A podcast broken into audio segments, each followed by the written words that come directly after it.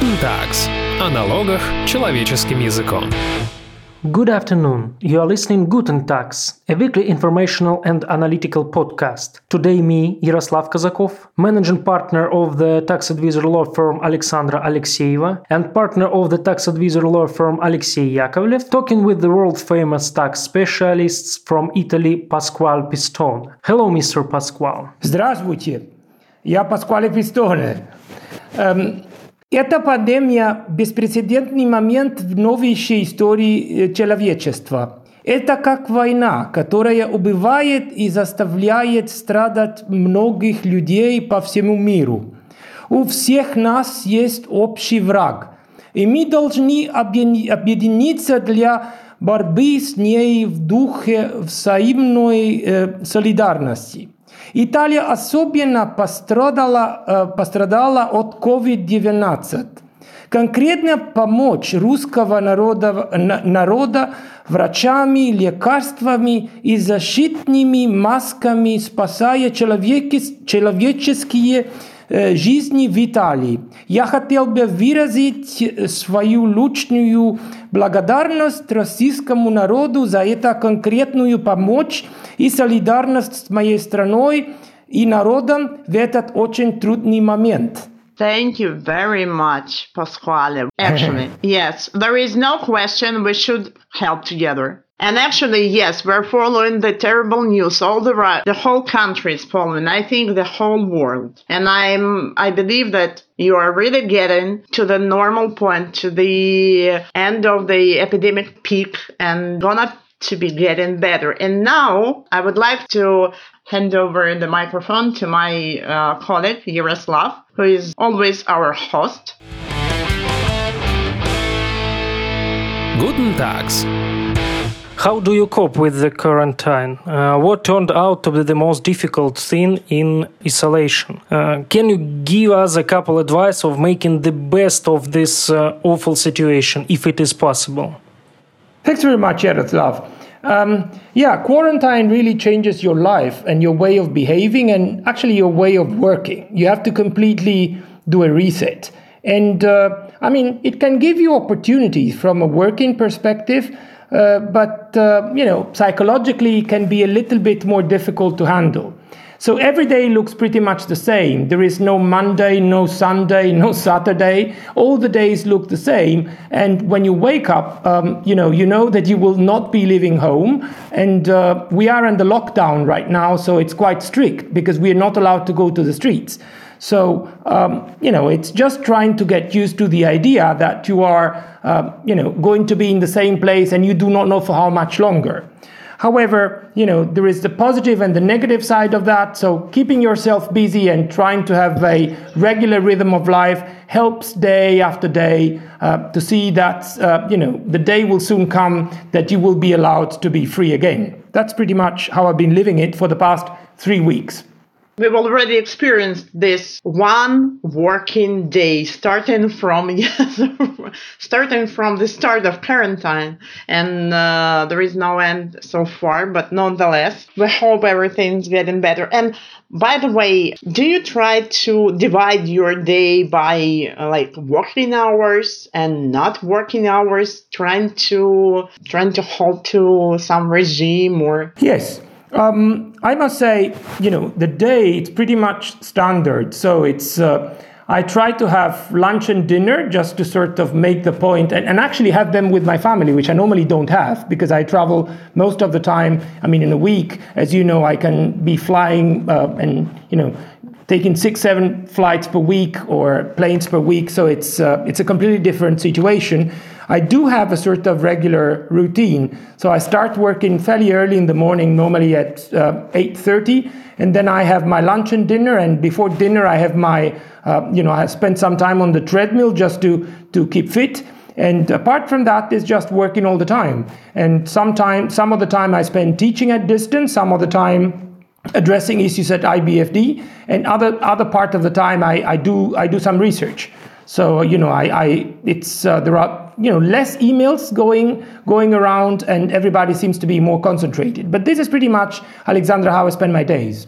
Let's go to another question. And how serious the situation is in your region? What measures have been implemented? Well, Yaroslav, uh, when you say region, the point is that Italy is a small country and Russia is a big one. So when you say region, Italian regions are very small, but uh, the country as such is in a very bad situation. And uh, we are, you know, I think we've been having 12 or 13,000 people dying, so that's very bad just of coronavirus. Uh, in my own region where I live, the situation is not as bad, but uh, you know, as compared to the rest of Italy. But still, you know, we do have uh, you know several several persons. The measures that have been implemented three weeks ago, we've been put under strict lockdown. So basically, if you go in the streets, you can be fined to up to two thousand euros. And everyone knows that we are fighting against an invisible enemy. We do not know where it can be. And, uh, you know, w- the only way right now is isolation. So we are basically cutting down all social contacts. And we see each other on the phone, mobile phone, as if somewhere where someone were on the moon. But, uh, you know, that's pretty much it. And uh, do people uh, abide by these measures? Some do, some don't. Most, I should say, do. But um, you know, some people haven't really understood how serious this is. So sometimes they are trying to find some uh, reasons to, um, you know, to go out. Um, I mean, there are only very limited uh, reasons to go out. One is to, to do food shopping, and the other one is going to the hospital and going to the pharmacy. Uh, but uh, some people are saying that uh, they get out of home several times to once they buy milk, another time, you know, another time they buy bread or other things. But uh, I should say that most of the people abide by the rules. And that's quite unusual because it's really as if they were curfew. So, you know, you don't hear cars in the streets.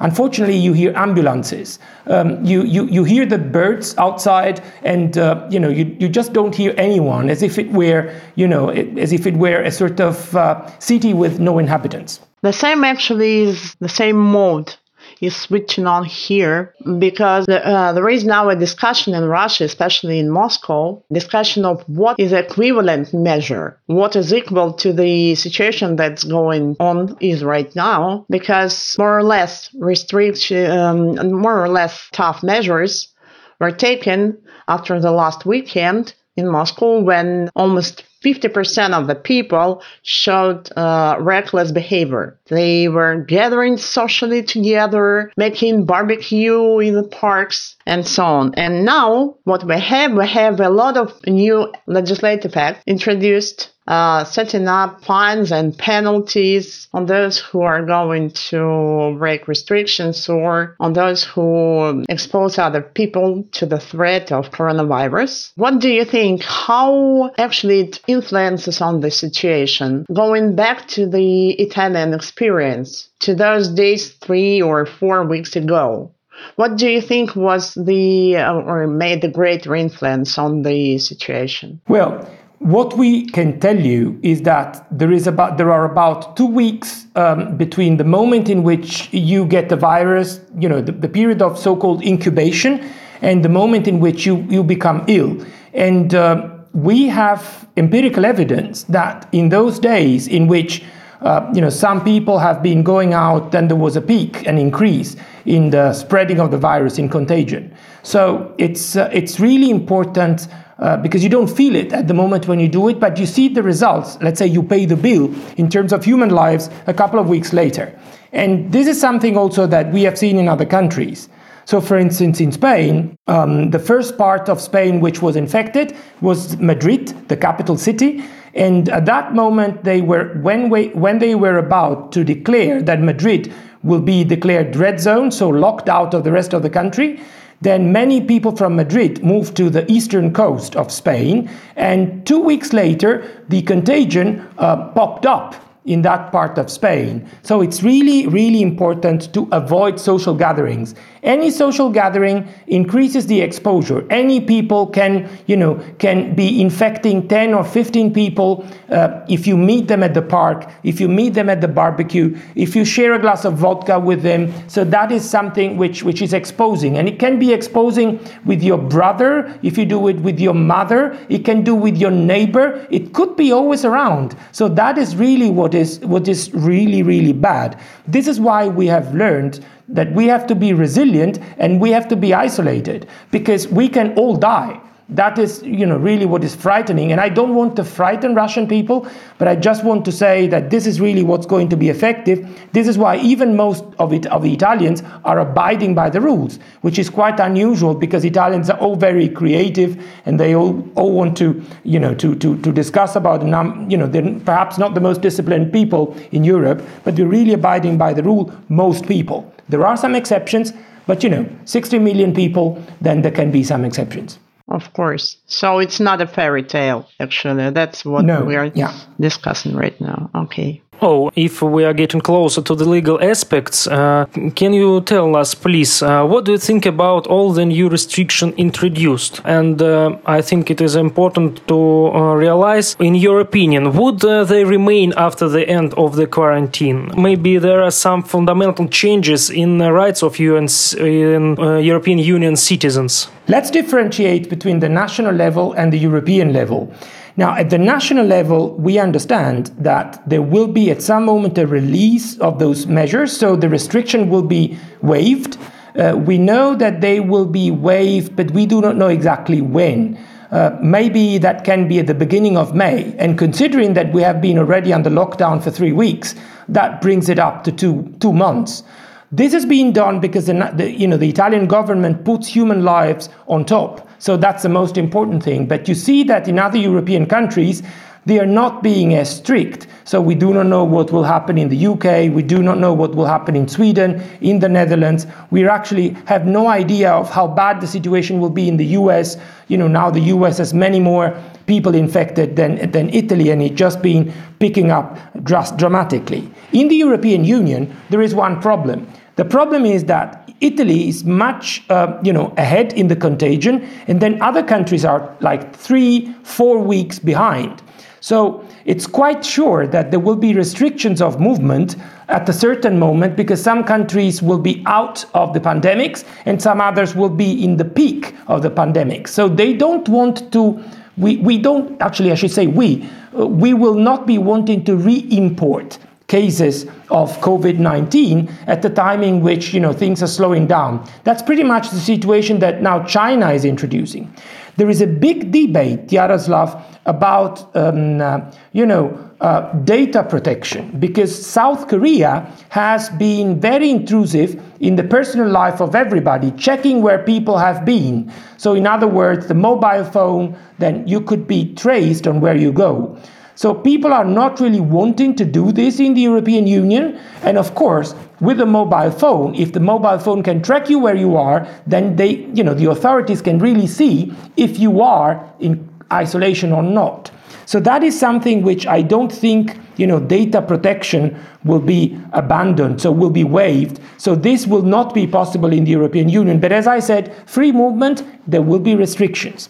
So, in actually, you uh, you've just touched upon the uh, hottest topic in Russia because our government is going to introduce such the same measures as South Korea, and uh, so far, and the main difference, I believe, between European Union countries and Russia is that in terms of mentality, maybe of the people, uh, of locals, the main difference is that there is less trust in legislation here than in European Union. We're not sure that it would be abandoned. Why are you so sure? Hmm. You know, waiving data protection, sort uh, it's it, it's extremely extremely difficult, uh, also from a legislative perspective, because the data protection is protected at data are protected at the European level.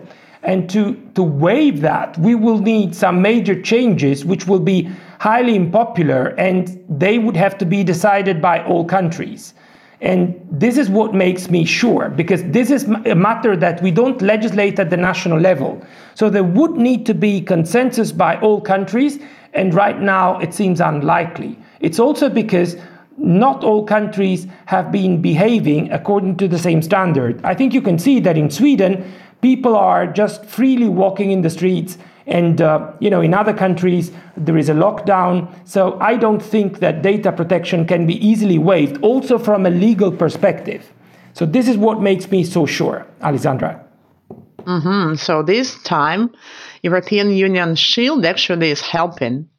Yeah, right? they, in that case, yeah. I'm extremely sorry. May I ask one more question regarding the measures, especially regarding the role of the uh, European Union restrictions, uh, local authorities, and federal government in Italy? Uh, we're not so familiar with federal uh, structure of the country. But nonetheless, we understand that you've got provinces and you've got federal government, right? Yeah, yeah, yeah.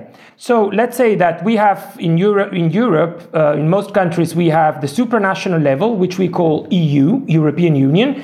Then we got what we call the national level, which is equivalent to the Russian federal level. Uh, and then we've got the further levels, uh, lower levels, which can be, you know, in, in the different countries, they have different names. And then you have additional further down, additional levels further down.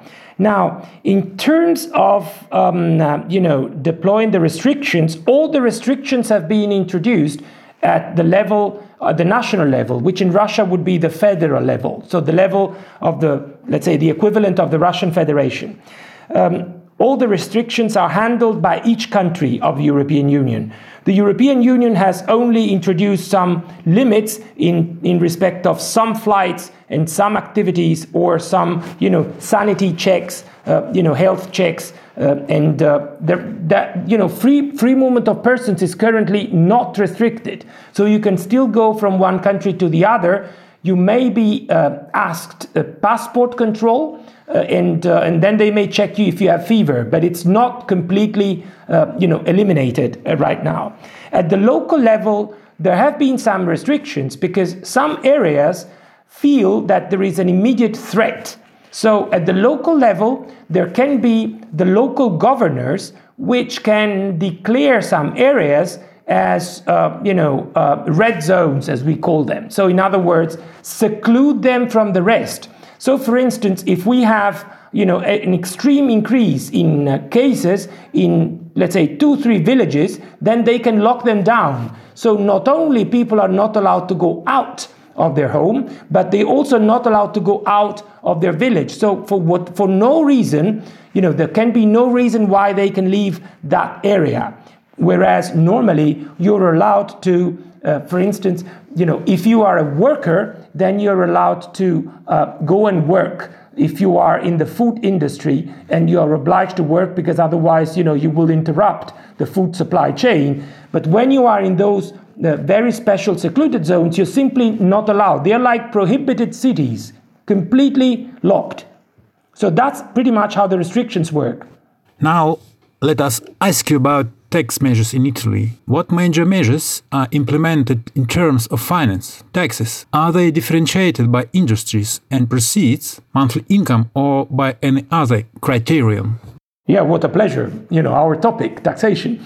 So, um, um, yes, um, let me make a difference between uh, what we call public finance and, and, and, and tax, because we have been seeing and here I talk about the experience of Italy specific, uh, but Italy is, is pretty much at the, at the forefront of the crisis. So we, we, we, we have been seeing also the potential effect. So it can be interesting as a case study if you wish.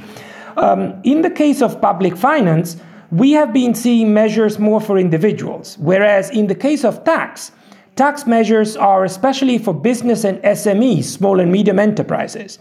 And then we also use in Italy taxes to help individuals indirectly because the government is making small cash vouchers available to individuals who need because they, ha- they, are, they have lost their jobs uh, and there are people who have been losing their jobs or because you know because of the shutdown there are only some jobs which can go on. This is the so-called essential jobs. And essential jobs are pretty much related to food um, you know, to all other, which is strictly indispensable, Pharmacies and we and- normally call like farm. We normally say pharmacy, hospitals, you know, nurses, all this kind of jobs.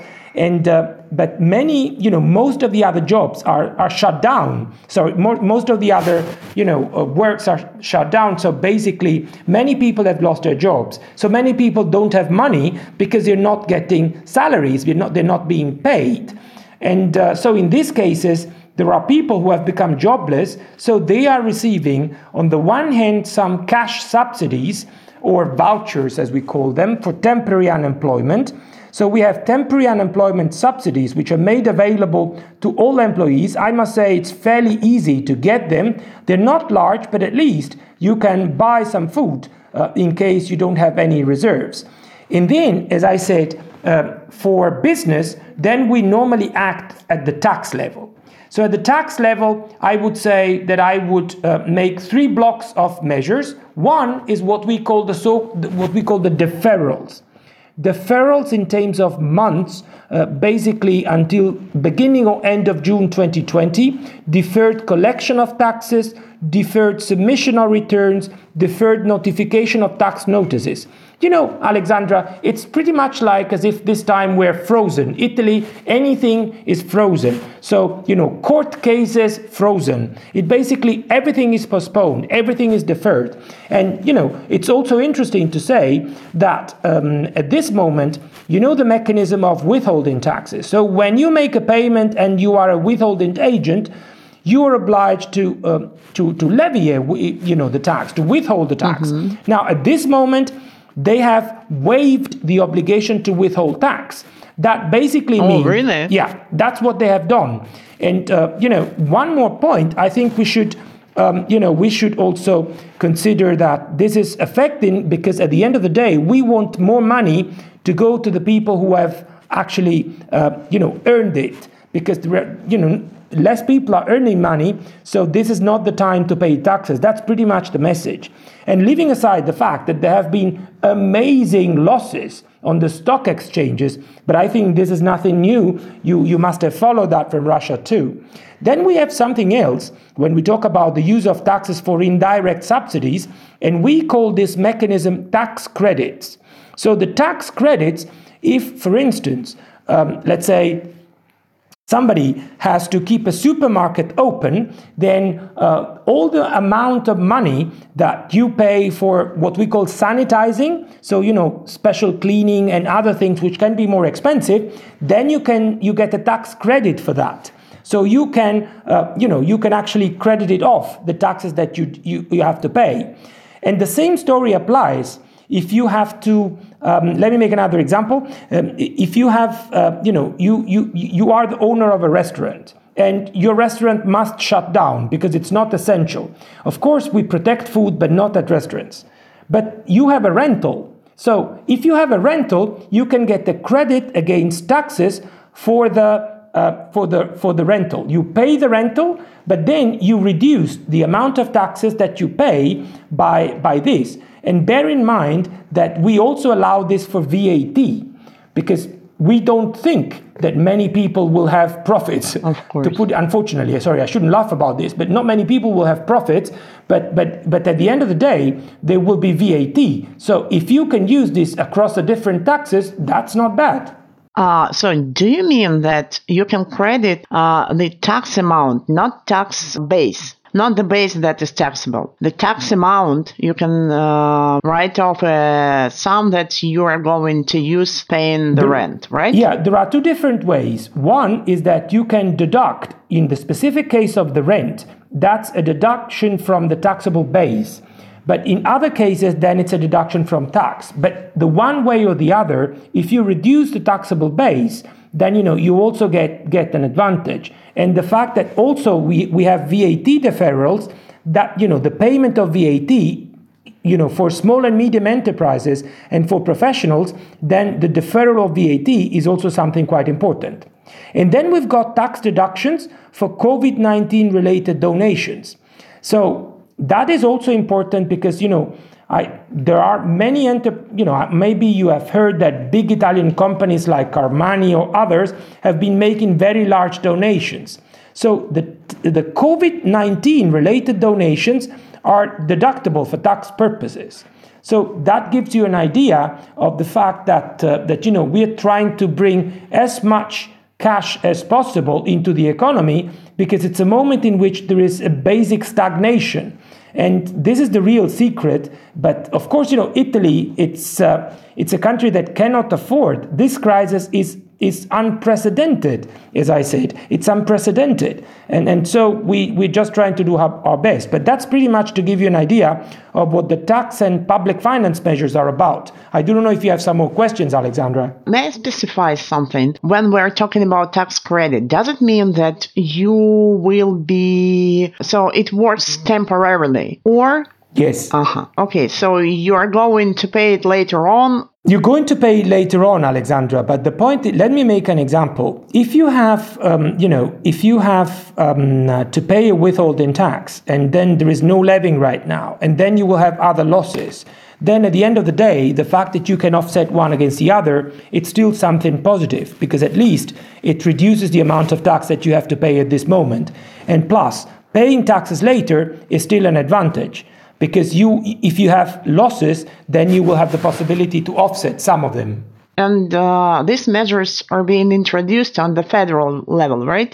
yes Uh, there is no local taxes that are postponed or deferred. well local taxes have been suspended for the time being so the collection has been suspended but in italy local taxation you know it's it's pretty much limited it's it's mostly on immovable property uh, so it's a net worth net wealth tax or you know it's you know the, what is really heavy at, in italy is at the federal level so at the level of the state Uh-huh. In Russia, when i say state i mean the entire country Uh-huh. And uh, have your government introduced something that actually leads to increasing taxes? No, absolutely not. Absolutely not.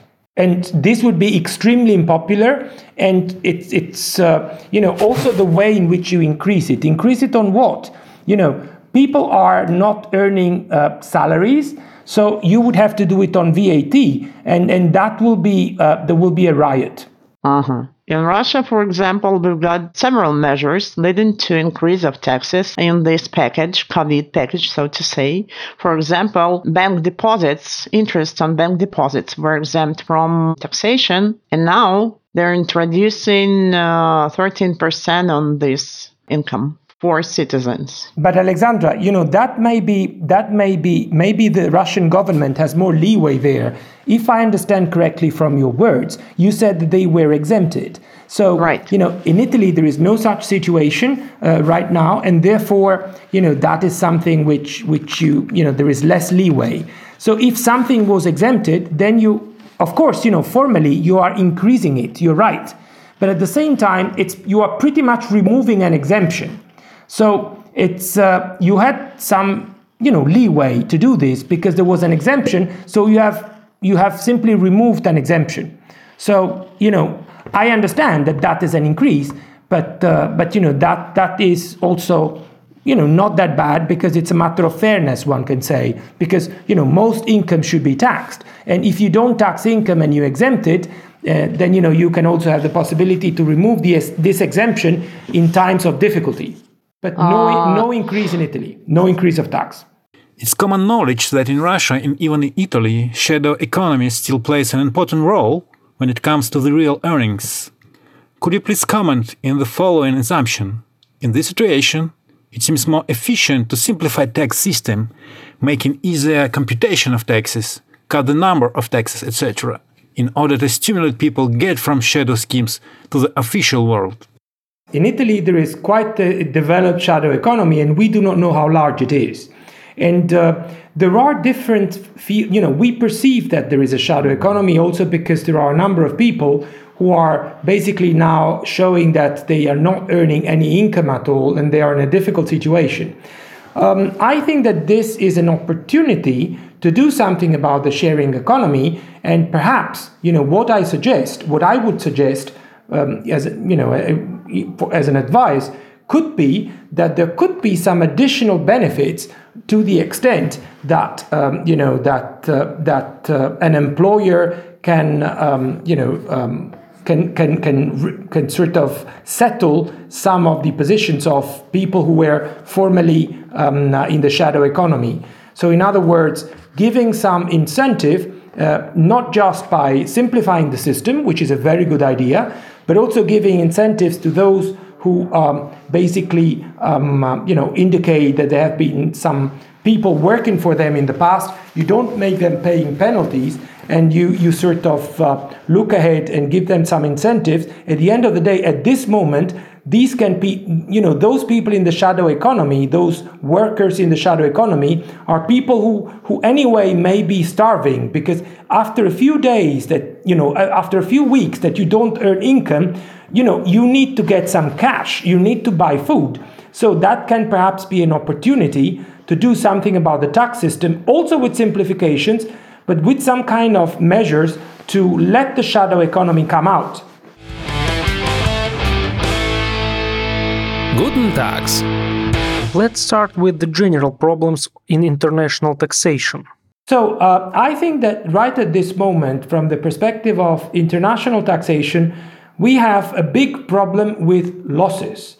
Uh, and we have a big problem with losses all across the world. So, uh, we normally care about profits and minimizing the taxes on profits, but this is a time of losses, unfortunately. So I would say that at the level of international taxation, we should be concerned with the treatment of losses, and we should be concerned with the fact that if uh, you know money is not available, then this can be something that can can create problems across the borders. So.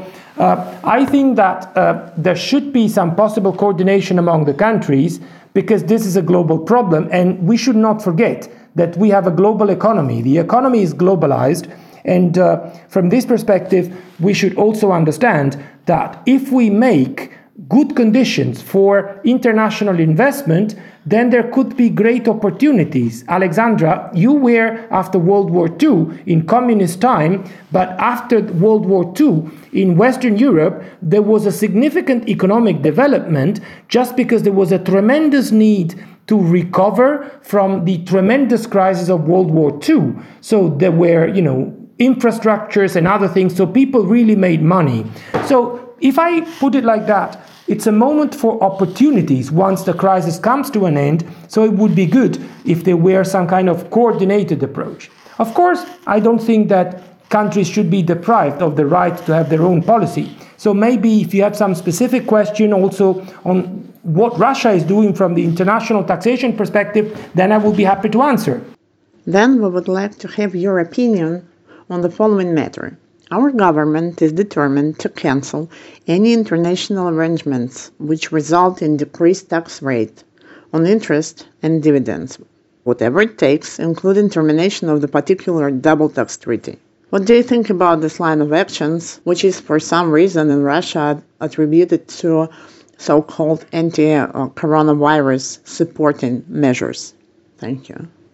Uh, Alexandra, of course, your prime minister has a very uh, specific technical knowledge in tax matters. I mean, Mikhail Mishustin has, is, is a person of experience, but let's try to see what this can be. And, and let me make it very clear that each country and each government has the right to determine what is good for its country and what approach its country wants to take. But let's say, I mean, I, I must say, I have heard through social media about the fact that Russia wants to terminate treaties or to terminate the current regime for um, you know taxation of cross-border interest and dividends, and that basically will um, you know will increase the right of Russia as the source country to levy withholding taxes without the restrictions established by the treaties.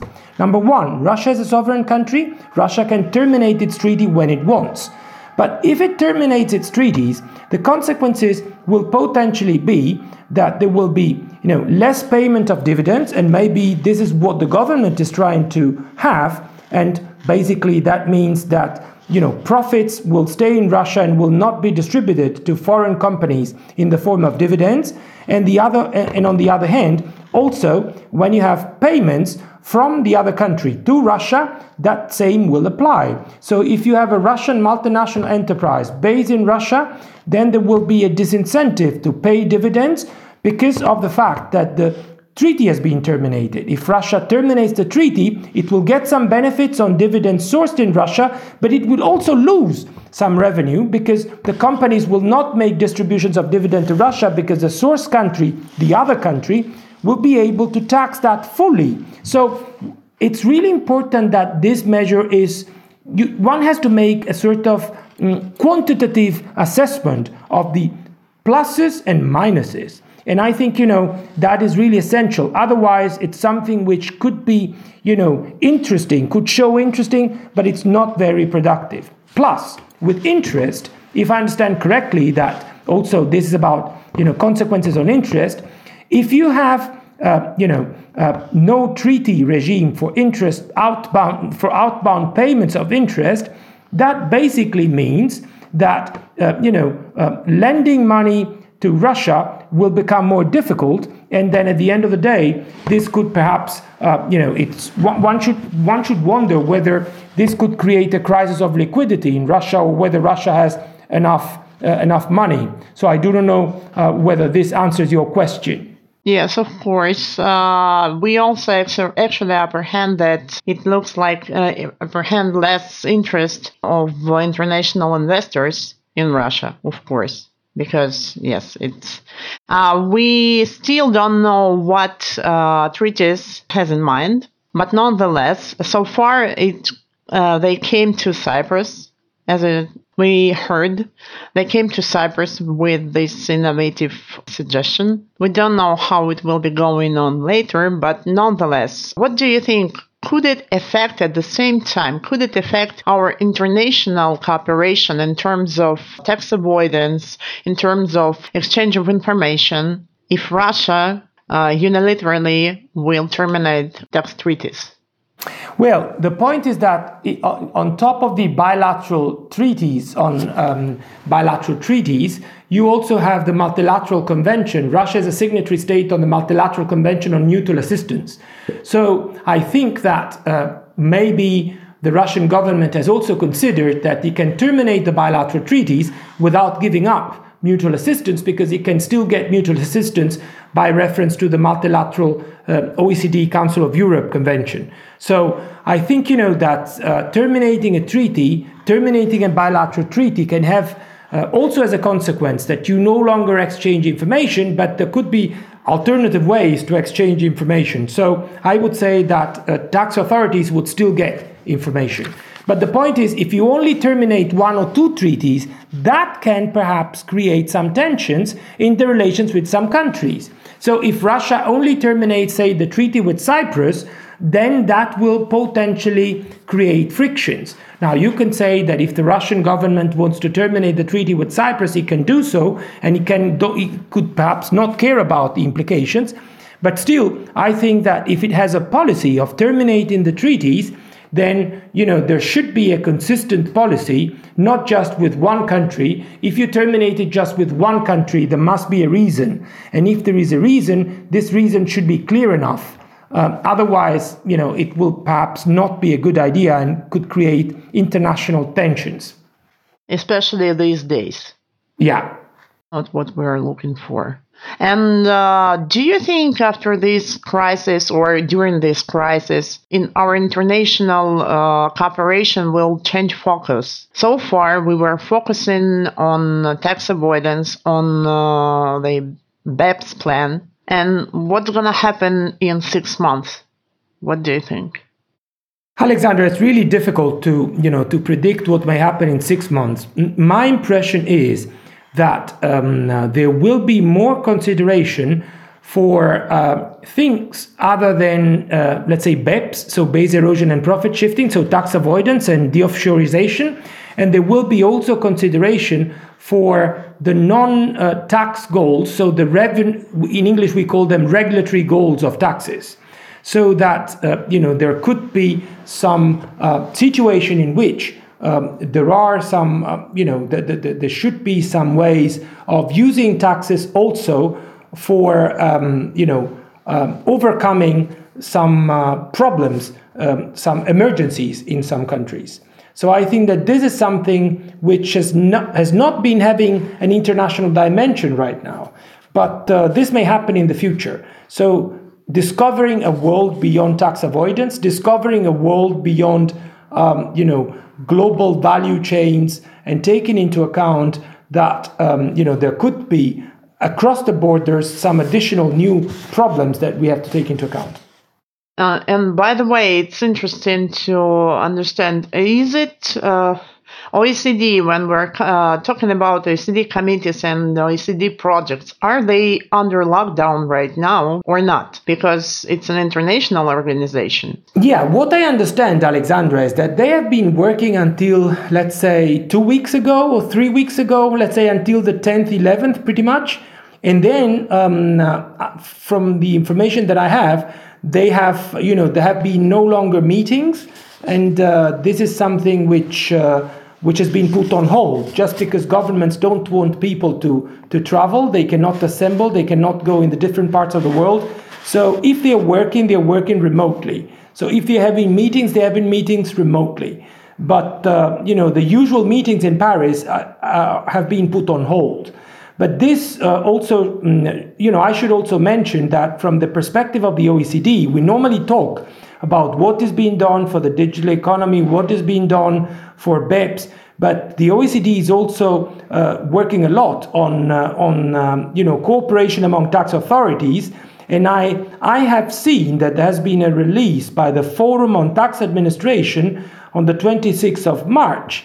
Uh, and uh, there has been, you know, they are uh, increasing the cooperation on the type of measures that each country is uh, taking to, to face the COVID 19 crisis. I think, yeah. Within European Union or even the OECD, the so-called Forum on Tax Administration. The European Union is certainly discussing this, but the OECD itself, uh, the Forum on Tax Administration, so tax authorities within the OECD, they are sharing information concerning the type of measures that are being taken in the different countries, let's say to ease the burdens on taxpayers and also to help business and individuals who have cash flow problems.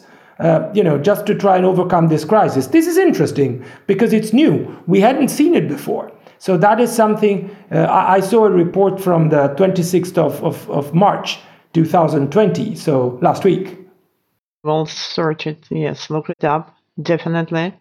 And by the way, again, cooperation, international cooperation, international organization is working this time again and helping to improve your measures. So to say, because looking at the from here, looking at the measures that are being taken in, within the European Union, we may say that they are more or less the same. They are more or less focused on deferral of taxes, more or less focused on canceling, even canceling taxes and helping uh, people D- with different, some difference in some countries. But nonetheless, I think it's also uh, says uh, something about uh, or proves that uh, information is uh, being circulated within the European Union and you are adopting experience of other countries, right? Yeah, best practices.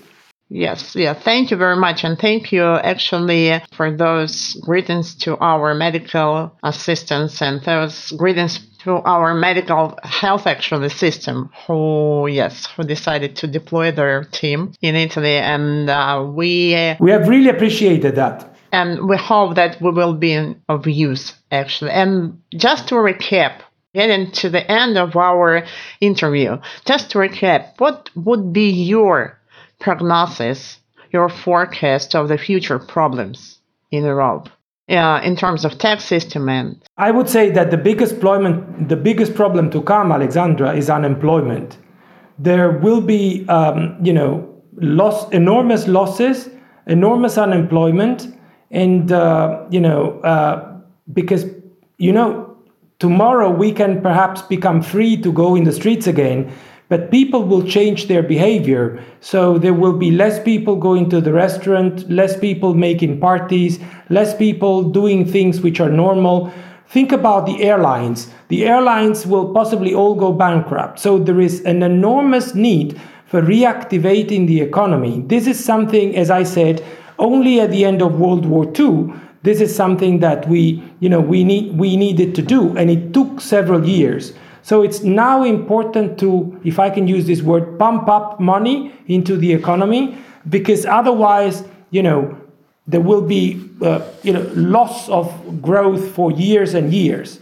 But uh, if we do the right things then there can be a boost for recovery and uh, for good investment and uh, you know just to to to to create development. So this is how I see. Uh, you know, it's it, it is as if we had gone uh, in, in in just a few weeks back to the period of the end of World War II and uh, just reconstructing the world. And what do you think about uh, uh, so say um, speaking about pumping up money? What do you think? How important would be the role of um, private investors and private charities in this case, bearing in mind, for example, Israel, because they received a lot of help from abroad, from charity uh, funds and uh, private persons, Jewish private persons, who actually built like 25% of the economy at the start, allowing people to go further. What do you think about private? If we create, Alexandra, if we create trust, and if people trust to make investment and that capital is brought into the economy, that creates growth. So I think that in the case of, let's say, donations from charities, if that money is pumped up into the economy, that money creates growth. So it is very good to give some special incentives at the beginning so that we make that money, you know, we make those charities or we make those investors interested in putting their money available to the economy because that money will create growth. And it's an exceptional circumstance, but at, in, at exceptional moments, there should be exceptional measures. You know, just to say it like Mario Draghi, whatever it takes. So it's less important to, uh, you know, to collect high taxes, it's more important to put money in the economy, and private money should be somehow, uh, you know, stimulated to get into the economy. Otherwise, they will keep it in the banks. And it's not, you know, keeping it in the bank or otherwise, maybe it's not the right thing to do. When we want to have growth, we have to see the money available and the money must circulate and create growth. So I see it very favorably and I would say that you know there should be incentives for donations and and as I said Italy has introduced some of them but I think this is the right way forward. States give up the, their right to tax something in exchange uh, you know people make investment and make a lot of money put a lot of money in the economy right right thank you very much Thank you very much. Yes, and it was our pleasure. Guten Tags. Summing up our discussion, we would like to sincerely thank Mr. Pasquale Pistone for his participation, for his words of gratitude to our country, to express words of support to him and all Italians, and to wish them health and well being. We all hope that the pandemic will end in the near future and people will return to normal life. Summarizing the legal aspects that Mr. Pasquale mentioned, we would like to draw attention to several of them. Regarding the unilateral change of the double tax treaty, Professor Pasquale expressed, as we think, a very important idea. This measure may help to collect some additional taxes in the short term. However, in the long term, the country will lose the inflow of foreign investment due to their unprofitability. After all, in addition to the tax at source of revenue, foreign company will have to pay taxes in their own country. And these investments can be crucial for economic recovery after the severe impact of the pandemic. We would also like to express our hope that the Russian authorities will carefully analyze the measures of assistance provided to citizens, the economy and businesses in other countries, including Italy, and will think about introducing similar measures in Russia. As we know from Professor Pasquale Pistone in Italy, companies are exempt from paying most taxes. The state seeks to encourage the payment of wage to employees allowing them not to withhold income tax. And such measures apply to the most companies in the country. We should also draw your attention to the conclusion that Professor Pasquale made. The most terrible problem to the world economy is about to face after the pandemic is unemployment. Millions of jobs that could be lost if many companies be going bankrupt as a result of the outbreak will have a huge impact of the economy. Therefore, the main activity of the authorities in the field of economy should be the preservation of current jobs. Investing in this goal will definitely bring multiple profits later. At this point, we would like to say goodbye and wish our followers health and patience. Stay at home, take care of your families, and help each other. Good luck to all of us.